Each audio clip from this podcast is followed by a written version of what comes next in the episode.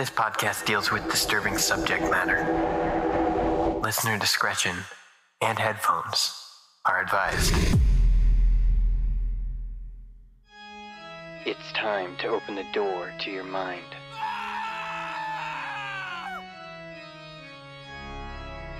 Sit back and listen to true horror.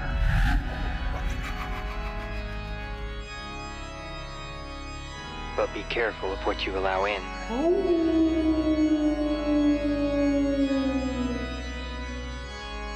Because it's time to go through the fog.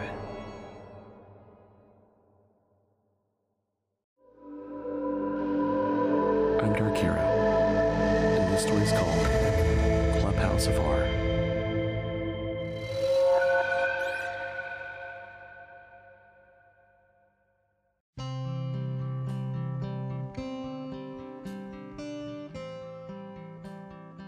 The only thing a child should be concerned about is going to school, having fun with friends, and making good memories.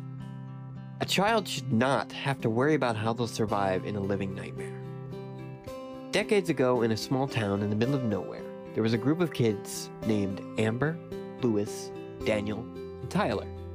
A ragtag bunch that were known as the Weird Kids. But they had each other, so nothing else mattered. Amber was tough. Her family had a farm a few miles away from town, and every day after doing her daily chores, she'd bike all the way to school. She was always down for adventure, and her dad taught her all sorts of things. Lewis was quiet.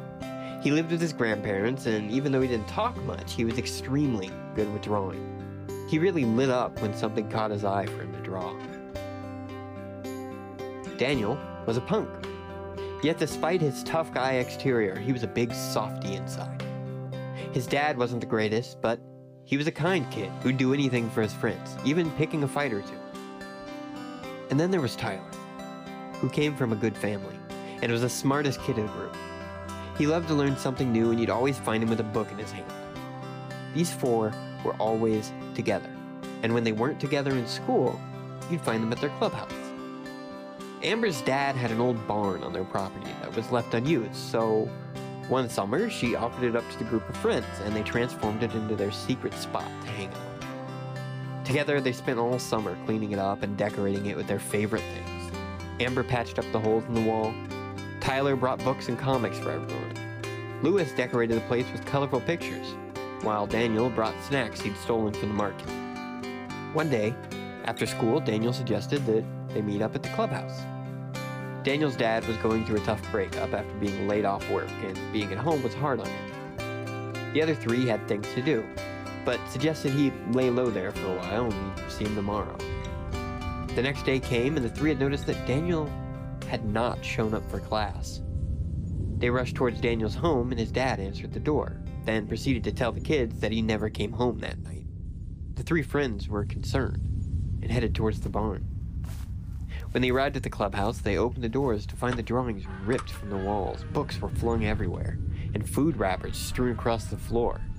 Amber screamed and pointed to a splatter of blood in the corner. The kids assumed the worst that Daniel had been hurt or that his father had found him, but where had he gone? Amber rushed towards her home, thinking that maybe Daniel had fled there. Tyler and Lewis decided to stay at the clubhouse just in case he returned. The boys felt afraid, and then a wave of guilt hit them. Daniel was in trouble, yet they had abandoned him. Lewis started to pick up scraps of paper that were once his drawings while while Tyler cleaned up the trash and books. Tyler? Lewis said in a shaky voice. Tyler turned to see Lewis holding up a drawing. But it wasn't one of his. On a crinkled sheet of paper was what looked like a drawing of a stick figure, laying down in a pool of blood with red smears across it. The sun was setting and it was getting dark. The boys wanted to stay longer, but they were too afraid to sit there alone.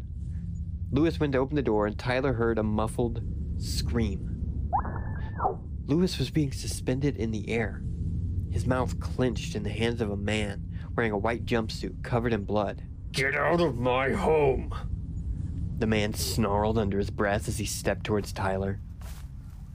Lewis's muffled screams filled the clubhouse, and the man let out a frustrated groan. The man threw Lewis into the ground, and Tyler's ears were filled with a sickening snap. Tyler took careful steps backwards, asking what happened to Daniel. The man lunged at him, and soon his hands were wrapped around Tyler's throat. The pressure on Tyler's neck was intense. He felt as though it would snap at any moment. This is my fucking home! The man shouted, his saliva dripping onto Tyler's face. The young boy looked into the eyes of the killer and his vision began to blur, tears welling up in his eyes as he saw the pure hatred on this man's face. Tyler's consciousness was fading. The man's words, my home, my home. Consciousness was rang in his ears. The man's words. The man let go of Tyler as an agonizing scream filled the air. Ah!